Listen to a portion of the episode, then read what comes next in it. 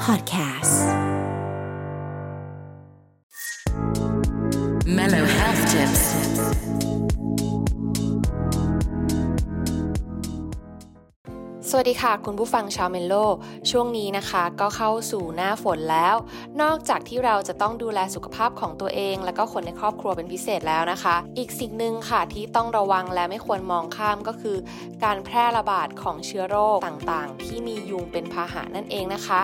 ยุงเนี่ยนะคะมีโอกาสเพิ่มจำนวนในหน้าฝน แล้วก็เสี่ยงกระจายเชื้อไข้เลือดออก หรือไข้ซิก้าได้ค่ะ ในช่วงที่ฝนตกหนักๆ หลายพื้นที่นะคะ มีโอกาสที่จะเกิดน้ำขังภาชนะต่างๆ ก็จะส่งผลให้เกิดการเพาะและก็วางไข่ของยุงตัวเมียเพิ่มขึ้นค่ะ โดยเฉพาะอย่างยิ่งยุงลายบ้านที่ชอบวางไข่ในน้ำนิ่ง สามารถวางไข่ได้ตามภาชนะที่มีน้ำขัง และไม่มีฝาปิดนะคะ ตัวอย่างเช่นตุ่มน้ำแจกันยางรถ นอกจากนี้ค่ะยังมียุงลายที่เรียกว่ายุงลายสวน อาศัยและหากินตามพื้นที่ป่าและก็สวนตามท้องไร่นะคะ ซึ่งสามารถวางไข่ตามตอไม้ ใบไม้กะลาที่มีน้ำฝนอยู่ด้วยค่ะ ยุงตัวเมียค่ะ สามารถวางไข่ได้ครั้งหนึ่งถึงร้อยฟองนะคะ แล้วก็สามารถฟักออกมา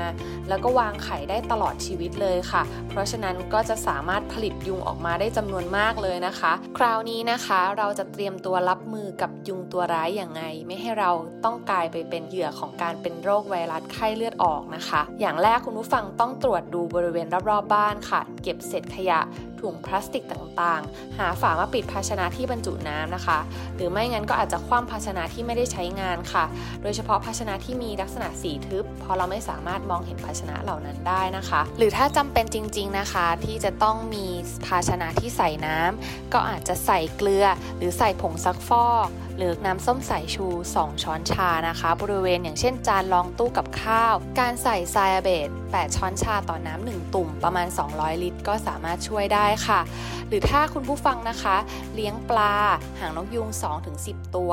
อันนี้ก็อาจจะสามารถช่วยในการลดและก็ช่วยกำจัดลูกน้ำของยุงลายได้ค่ะ เห็นไหมล่ะคะวิธีการป้องกันทั่ว ๆ ไปในรอบๆบบ้าน สามารถทำได้ง่าย ๆนะคะ วิธีเหล่านี้นะคะ ก็เป็นวิธีที่จะทำให้เราสามารถลดการเกิดไข้เลือดออก สำหรับตัวเราเอง และคนในบ้านของเรา